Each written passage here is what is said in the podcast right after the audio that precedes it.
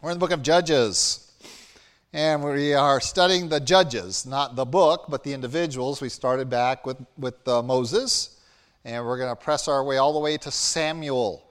And so some of these are minor ones, but we don't want to neglect them just because we have uh, not a lot of biblical um, information about them um, in the narrative here in Judges, but we do have some other historical documents as well, and we're going to be addressing one issue tonight um, that's going to come up several times, and we're going to try to um, get our finger on the pulse of that uh, tonight um, while we're handling Ehud.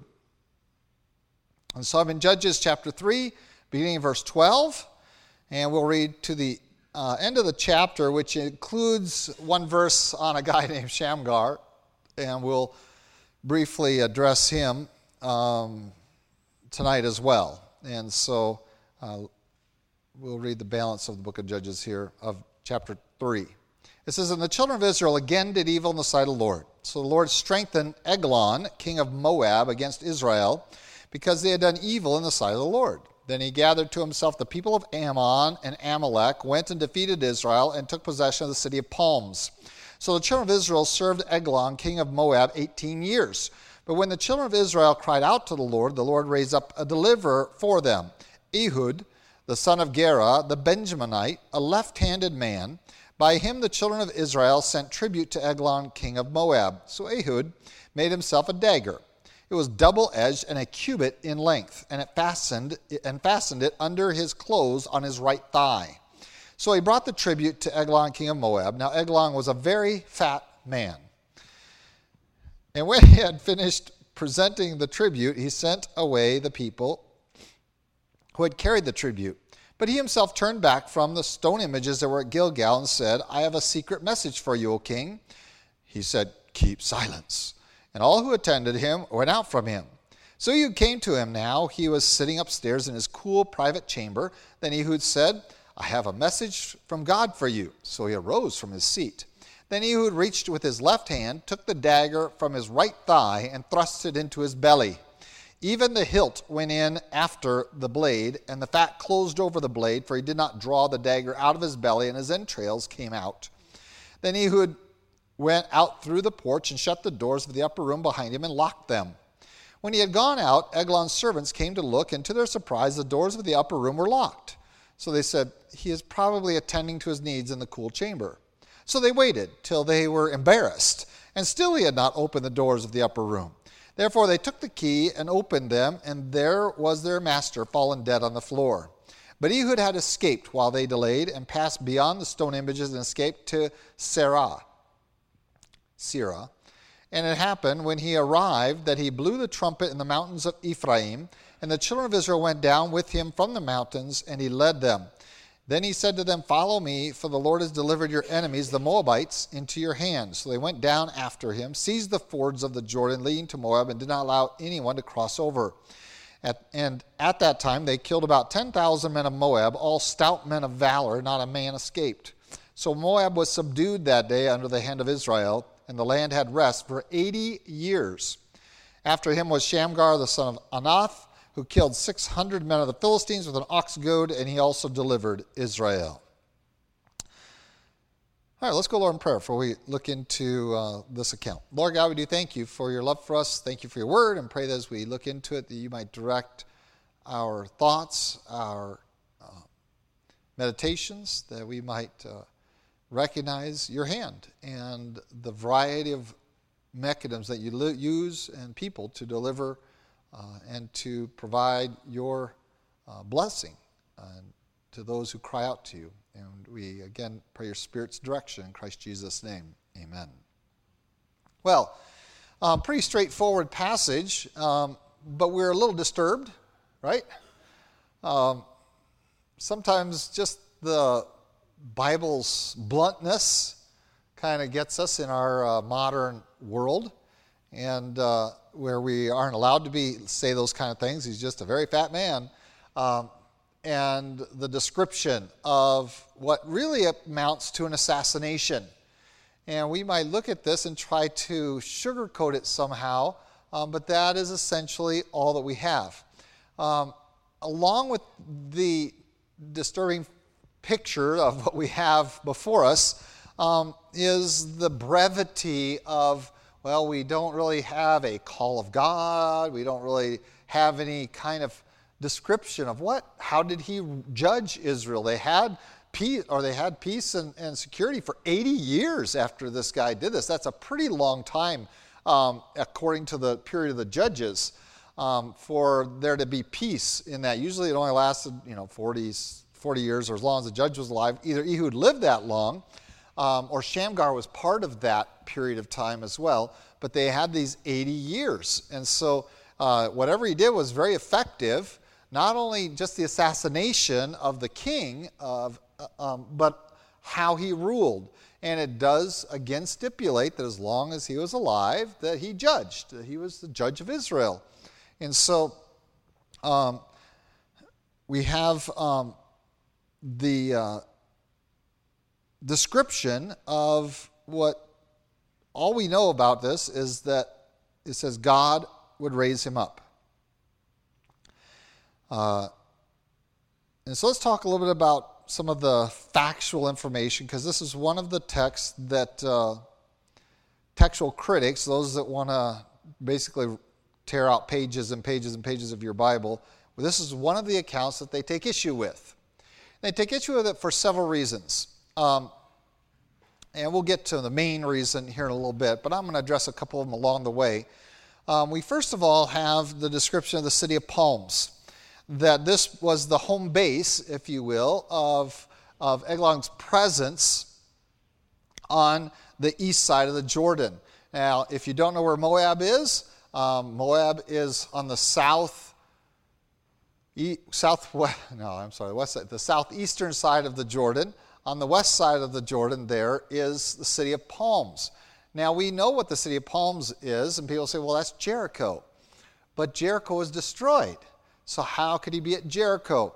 Well, remember that when they destroyed Jericho, there's a curse put on Jericho that whoever rebuilt it, that they would, you know, bury one at the beginning and bury one at the end. And so there's a curse on whoever rebuilt Jericho. It hadn't been rebuilt. But the site of Jericho was a strategic one. It was a very important site right along the Jordan River. Um, it was strategic for multiple reasons for the agriculture around it uh, and the access to the river um, because it was the predominant north south avenue on this side, of, on the east side of uh, the mountain range that separates it from Jerusalem and the, and the valley, the Megiddo Valley that goes up that side. And then, of course, there's another range. Then you have the Mediterranean. So it becomes one of the main ways to get north south. And so the city of Palms um, was really not, it was in the site of Jericho, and we believe just outside of it. Uh, that essentially what happened is that they, because of the curse that was put on Jericho, no one wanted to rebuild that city, so they just went outside the wall and established a community called the City of Palms. And uh, so this is Jericho. We're back at Jericho where the conquest of Canaan uh, really started under Joshua. We're back there in that region. And of course, um, it says that uh, God strengthened Eglon um, to judge his people. And so if you know a little history of, of Moab, um, we, of course, uh, probably the most familiar we are with Moab is who? Ruth, book of Ruth, Moabitess, yes.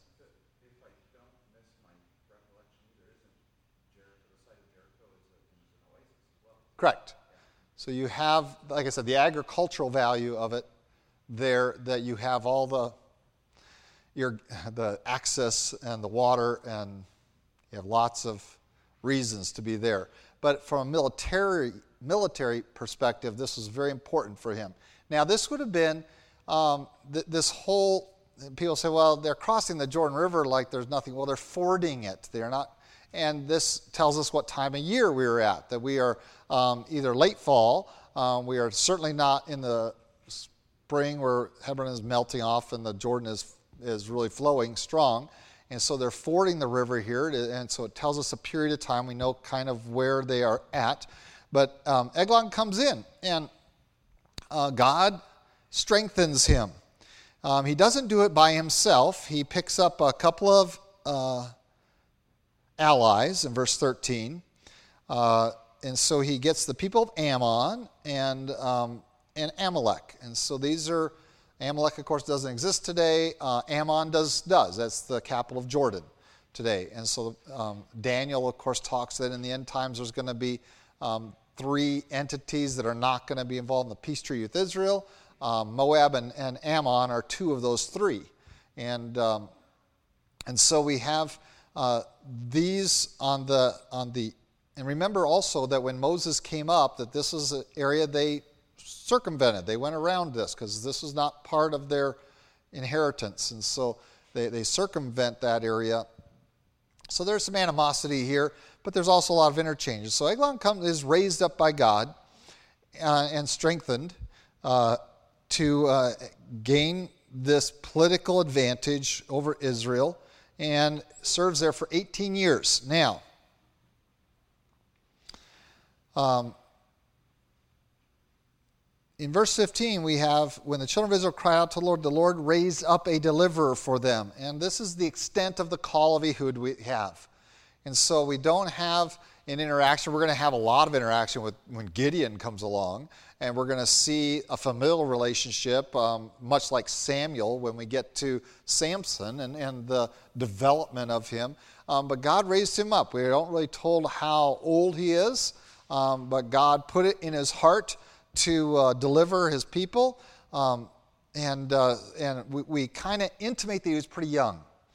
We intimate that simply because of how long there is peace for 80 years. And we kind of think, well, he might have been a pretty young man.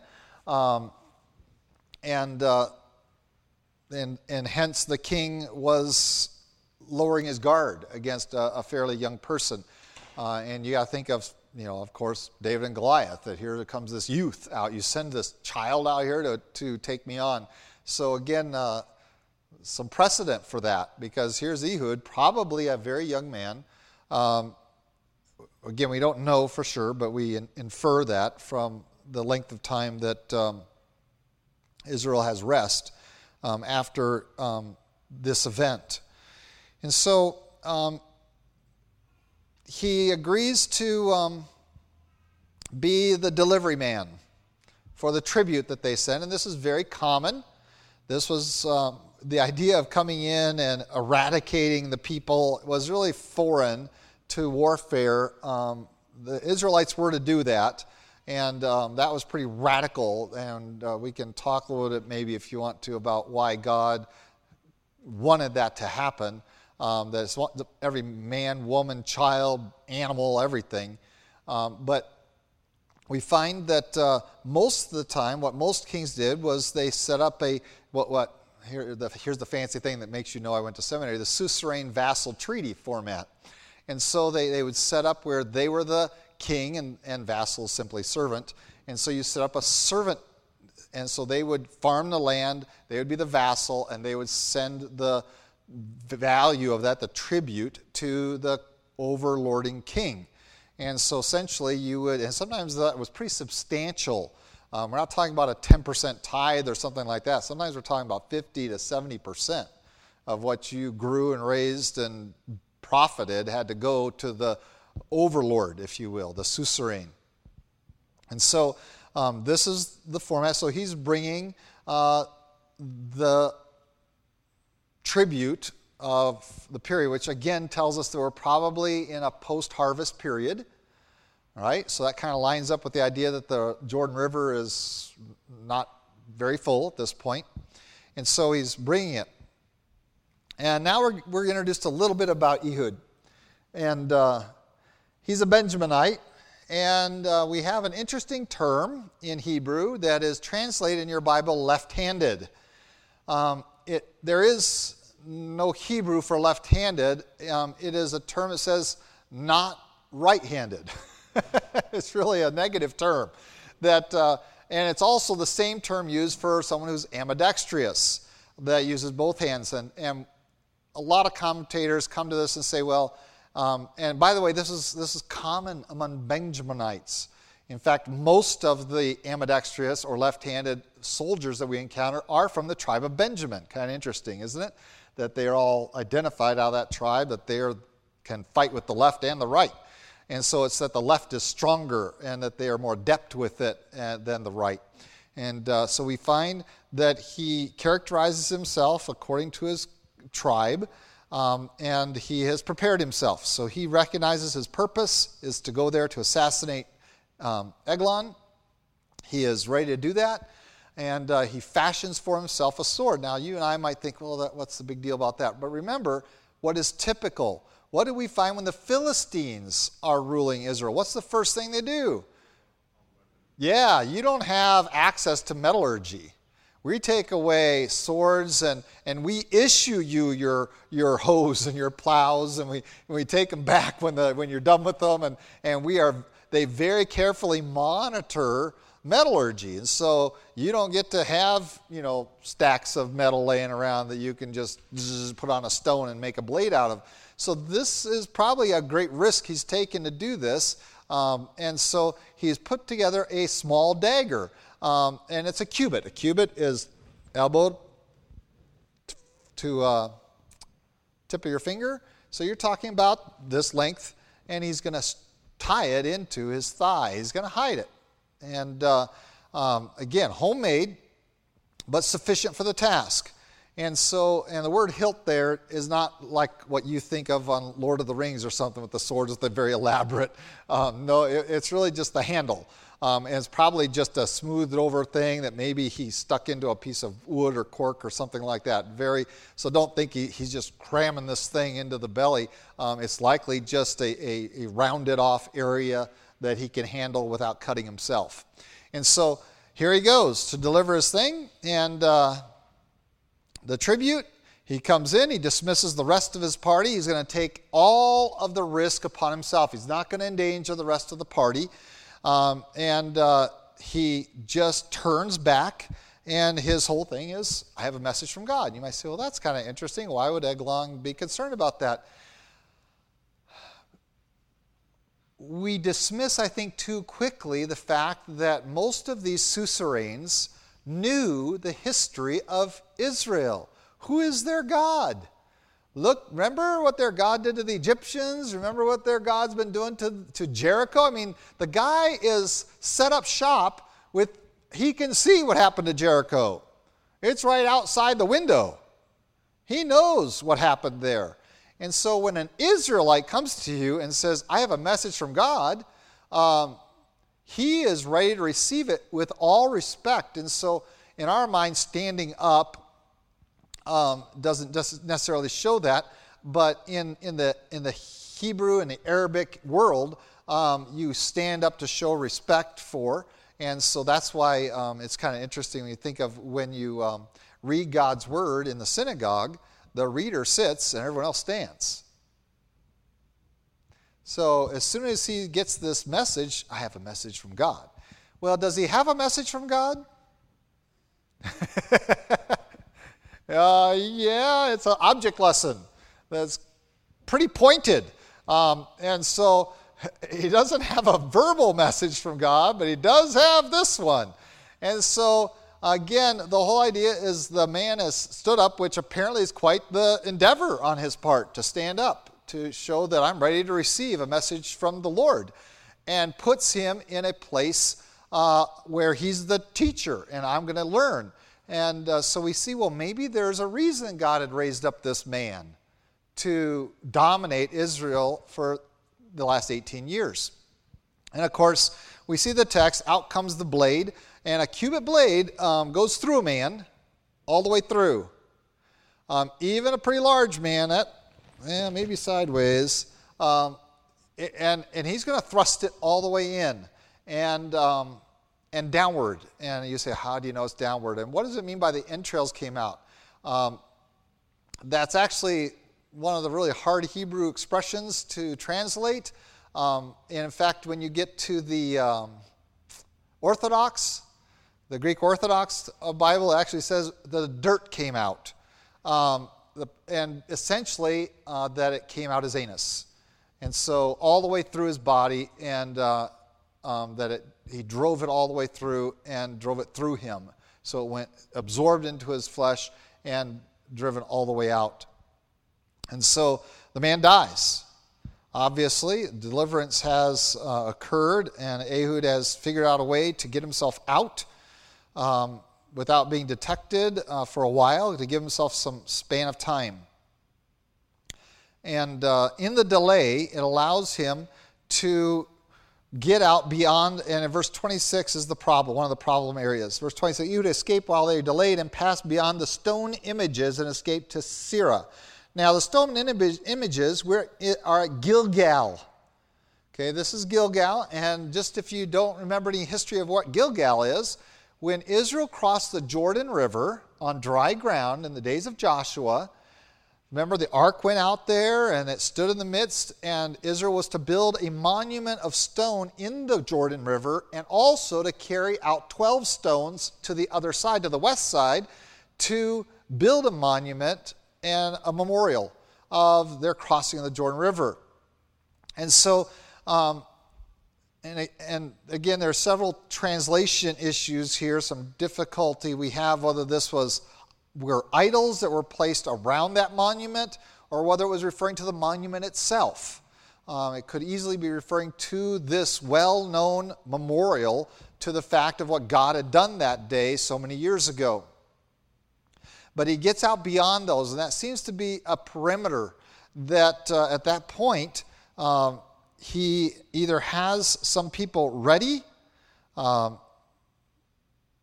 uh, he has some uh, advance notice because it seems in verse 27 when he arrived he blew the trumpet in the mountains of Ephraim and the children of Israel went down with him from the mountains and he led them.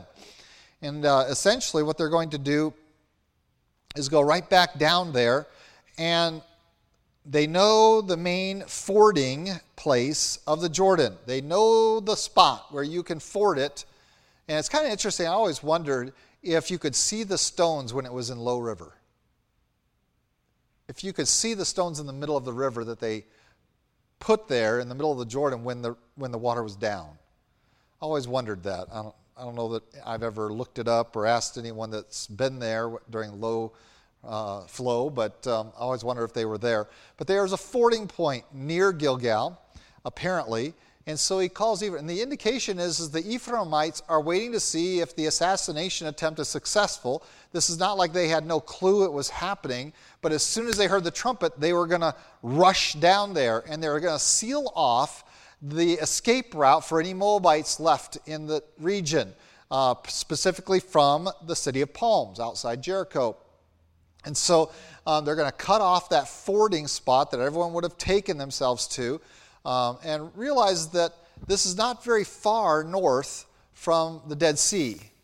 And so once you get in the Dead Sea, your flow just goes, you know, just really dribbles out um, into that.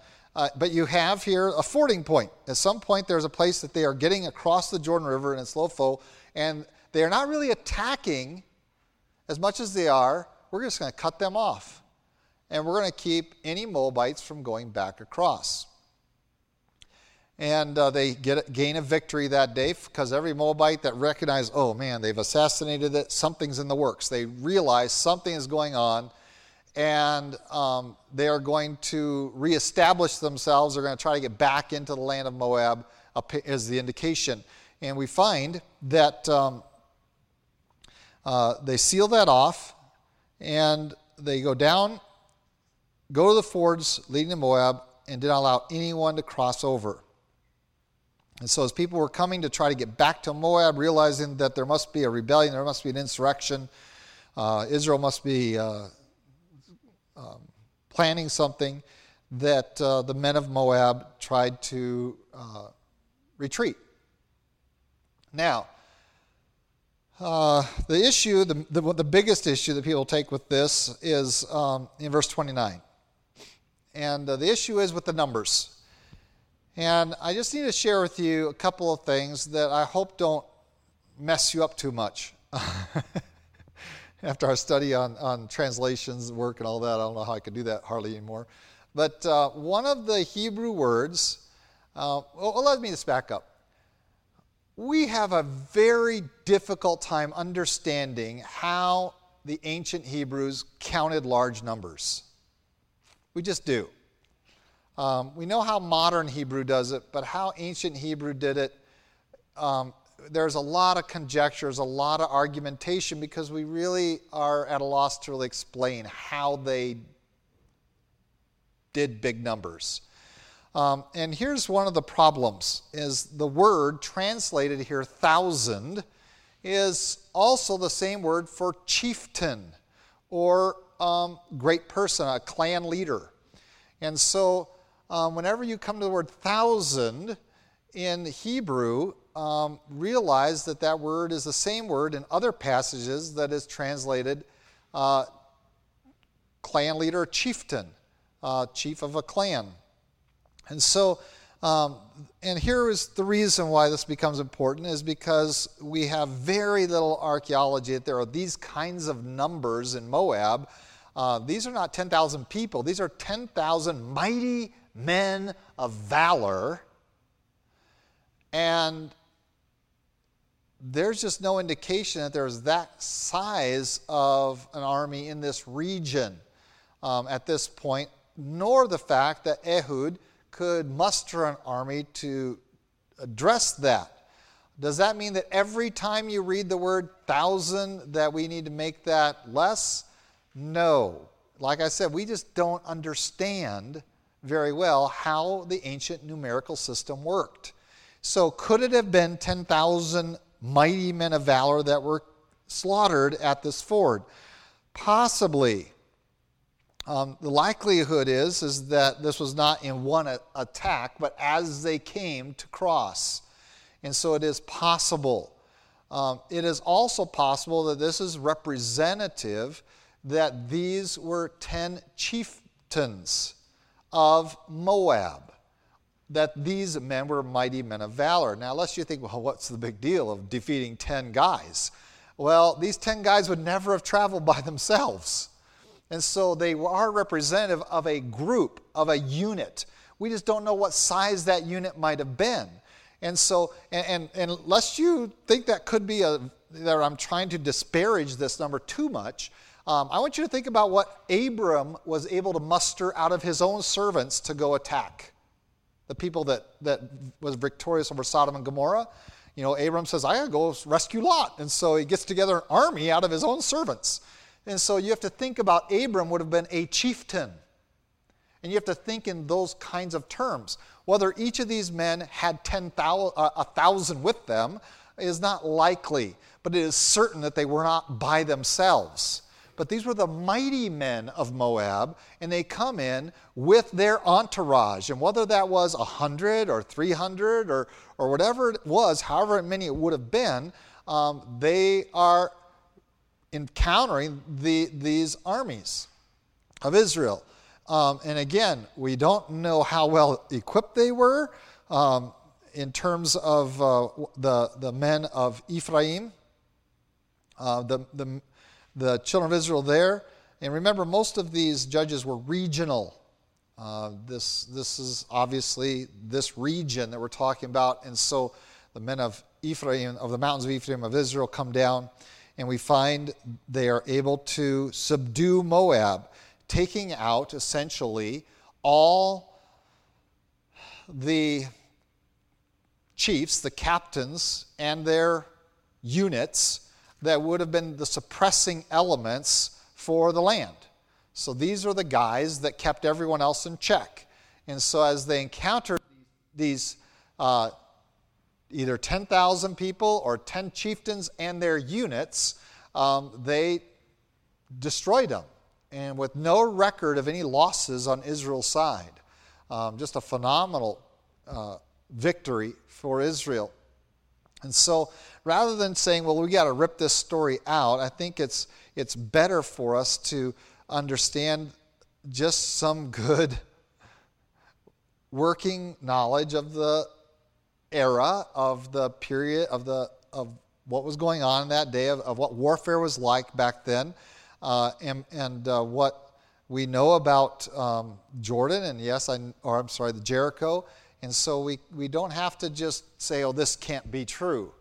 Um, it can be true, but yes, we do have to have some willingness to recognize that there are some translation issues involved here, and there are some things we just don't fully understand. Um, but the account is true, and there's, there's evidence that there was Moabite influence there.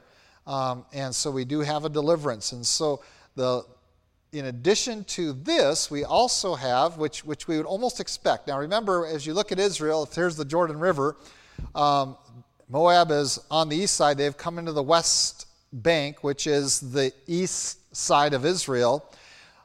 It would not be unexpected, should it, that if Eglon has subdued a large region of the west bank, that the Philistines would take that as an opportunity to exert themselves as well. And so it is uh, very likely that um, within the time of Ehud, after him was Shamgar. And why do we think Shamgar might be a co judge with Ehud? Well, because it breaks the pattern. We don't have Israel was good, and then Ehud died, and then they were bad, and then God raised up Shamgar. In fact, we're going to go right back to Ehud at the beginning of chapter 4. It says, When Ehud is dead, the children of Israel again did evil in the sight of the Lord.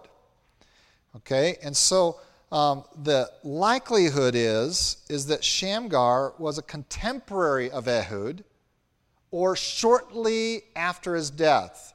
Um, that uh, there was also an incursion of Philistines, which would have been on the west side of Israel, Gaza Strip. Okay? And so they would have moved east as Moab moved west and basically brought most of southern Israel under subjection.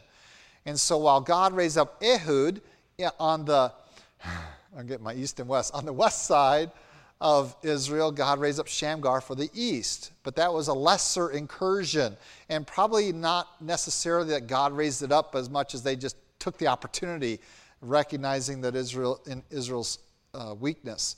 Um, and so, whether it was after Ehud's act and victory, or whether it was after Ehud's life, that's the question in verse 31.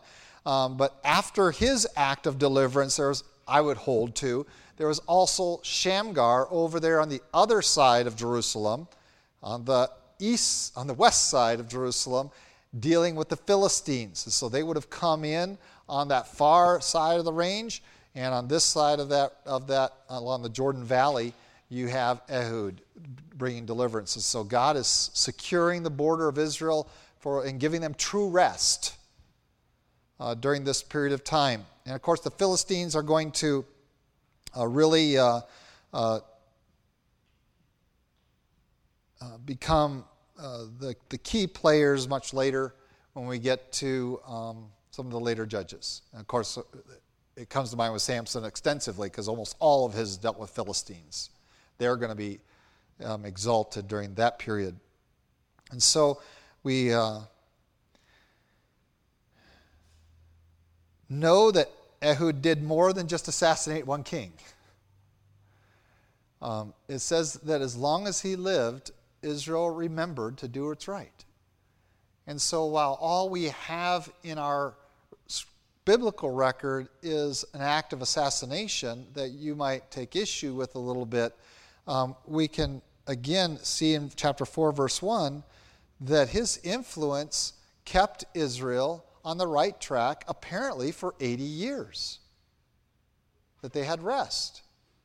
That there was that strong of an influence that he did have a true judgeship there that, that called Israel out of the sin, the evil, that whatever evil it was that they had done uh, in verse 12, that brought them under the subjection of Eglon, king of Moab, we find that uh, they do not commit that evil again until Ehud is dead.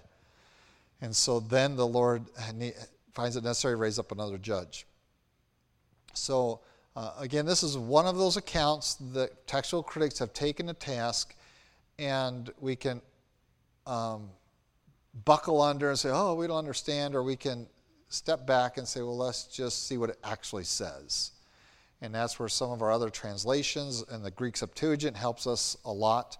Um, and, and also a knowledge of some of the times and the, um, of this period uh, in Israel's history. Okay, good little study, and uh, yeah, God sometimes does dramatic things and sometimes is very apparent. Well, yeah, if you cut off the head of the body and then you cut off the 10 top men and their groups, what does Moab have left?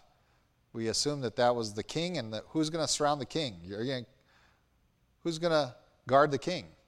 You're not going to get your weakest generals to do that. You're going to get your best. So these are all mighty men of valor, and and uh, we tend not to focus on individuals much today. Um, when we look at history of war, we tend to look at mass units. Um, but that's not true of most of the history of warfare. Uh, if you've ever read the Iliad, and you go through the Greek description of the Trojan War, for example, what do they do? Do they talk about mass? No, they say, here's one guy. And a whole group of people are trying to take down one guy. And he is just slaughtering them. That one guy. And when we saw Shamgar take out 600 Philistines, I mean, this is a powerful man. I mean, he didn't use a sword, he didn't have one. Ehud took the risk of making a sword, but this guy didn't. And so he used what's available. And much like Samson, a forerunner of Samson, he's going to use the jawbone. Um, well, so does Shamgar. You say he took out 600. Yes, and in ancient warfare, that was expected. You had to go after their heroes. And yes, in the Iliad, they, they talk about, well, you know, here's this guy, and we had to send all these people, and he slaughtered all of these hundreds of people before they finally subdued him. And here's this guy, and they just went through one Greek hero after another in the war. And if you have read that, you understand, begin to understand why 10 mighty men of valor means something to them with their guard, with their unit. Um, and again, we're going to see it in the Samuel and the Kings, right? Um, Jonathan goes up there with his sword bearer. Let's take him on. Not uncommon in ancient warfare to have one man stand his ground and take on a huge number. Um, these men were incredible warriors. When the Bible says they're mighty men of valor, um, you need to make them really big, strong guys, and that was not uncommon. Okay? By the time of David, it becomes less common that you have giants, but at early periods, it was not uncommon for these guys to be enormously strong men. And the Samsons of the uh, of you know Shamgar is comparable to a Samson in my in my consideration. Um, these guys were powerful men. And uh, that's why it's so shameful that we get to the David and Goliath narrative and here's one champion, take him out. Throw everything you got at him and take him out because he's the strength of the whole Philistine army. Take him out and you're done. And, and why isn't the biggest guy among us, remember Saul was a head taller than everybody, why isn't he ready to go take him out? He didn't trust in the Lord, so he sent a child, a young man, because he trusts the Lord. In the name of the Lord, I'm going to do this. And so that's what these men are doing.